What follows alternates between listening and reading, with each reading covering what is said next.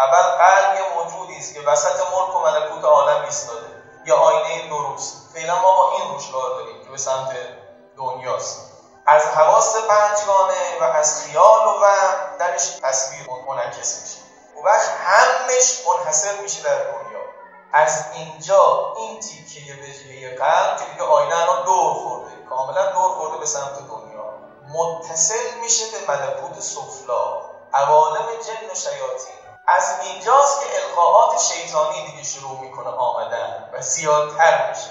به میزانی که مدرنیته غلبه کرده می‌بینید حرف از جن و شیاطین هم بیشتر شد در بین مردم. عوالم شیاطین و اجنه وقتی نزدیک شد به چه قلب شد القاعاتشون نزدیکتر کششدارتر اراده رو تحت تاثیر خودش قرار اراده ای که تحت تصرف القاعات شیطان انجام گرفته اعمال فاصله بیشتر ازش سر می‌زنه. خیلی زیبا خلاصه کرده. اعمالی که از شما سر می‌زنه خوب و بدش. عکس اراده های شماست. یه قدم قبلش اراده های شماست که نقش بسته در اعضا و جوارحتون اراده هاتون مال چیه؟ اراده هاتون یه قدم قبلش عکس اوهام شماست و اونم مال وجهه قلب شماست. مقابلش هم همین هست. او وجهه دیگر قلب هم اگر به سمت آخرت هست اونو نگه داشتیم. به بعض از عبادات توجه کردیم. بعض از معانی توجه کردیم. عجیبه. خیلی ها در دانش فضیلت یعنی یکی از راه های فضیلت آهستگی.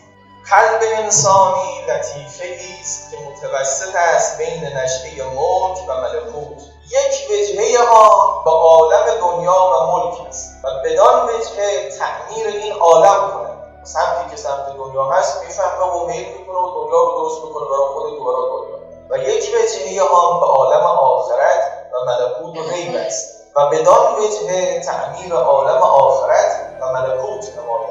اونجا هم یه معانی می‌فهمه اون معانی رو که فهمیده نماز خودش رو درست کرده. پس قد به منزله آینه دروغ است که یک روی آن به عالم غیب است و صورت غیبیه در آن منعکس شود و یک روی آن به عالم شهادت و صورت ملکیه دنیاویه در آن منعکس می شود و صور دنیاویه از مدارک حسیه ظاهریه. مدرکات حواس پنجگانه. از اینجا میاد و بعض از مدارک باطنه اون چیزهایی که درک کننده هستند اما باطنی هستند مثل خیال و وهم. در آن انعکاس پیدا می‌کنه صور اخروی هم از باطن عقل و سر قلب در اونجا انعکاس پیدا می‌کنن. یه حواس که نمی‌تونن آخرت رو درک کنن. کی می‌تونه از او عالم برام خبر بیاره؟ حضرت عقل. اگر وجهه دنیاویه قلب رو برگرفت و توجه آن یک سره به تعمیر دنیا شد و همش منحصر شد در دنیا. به واسطه این توجه باطن خیال مناسبتی پیدا کند. به ملکوت سفلا. سفلا کجاست؟ به منزله زل ظلمانی عالم ملک و طبیعت است. سایه تاریکی های عالم ملک و طبیعت اونجاست. عالم جن و شیاطین و نفوس خبیسه است. به واسطه این تناسب القاعاتی که در آن شود القاعات شیطانیه است. و آن القاعات منشأ تخیلات باطله و اوهام خبیسه گردد. و نفس چون بالجمله توجه به دنیا دارد اشتیاق به آن تخیلات باطله پیدا کند. از و اراده نیست تابع آن گردد.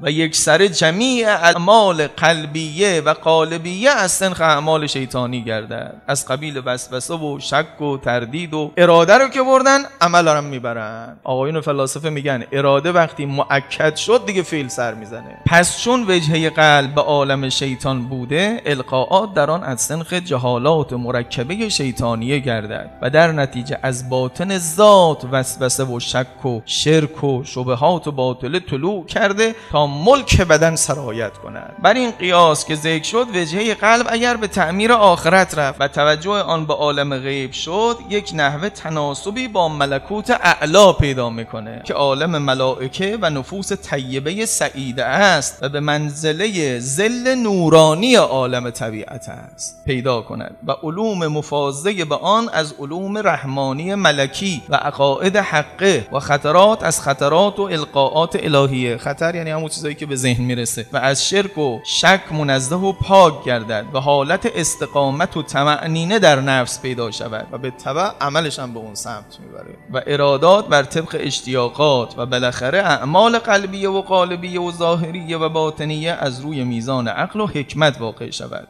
فرمود ما من مؤمن الا ولقلبه فی صدره اذنان. هیچ مؤمنی نیست الا اینکه در قلبی که تو سینش هست دو گوش هست. تو یه گوشیش ملک نجوا می‌کنه تو یکی دیگهش وسواس خناس. بعد پیغمبر خدا فرمود که قرآن درباره مؤمنین گفت تاییدشون می‌کنیم از یه روحی از جانب خودمون اونها رو تایید می‌کنه. تایید می‌کنه یعنی چی؟ استقامتشون میده. نگرشون میداره بر سرات مستقیم.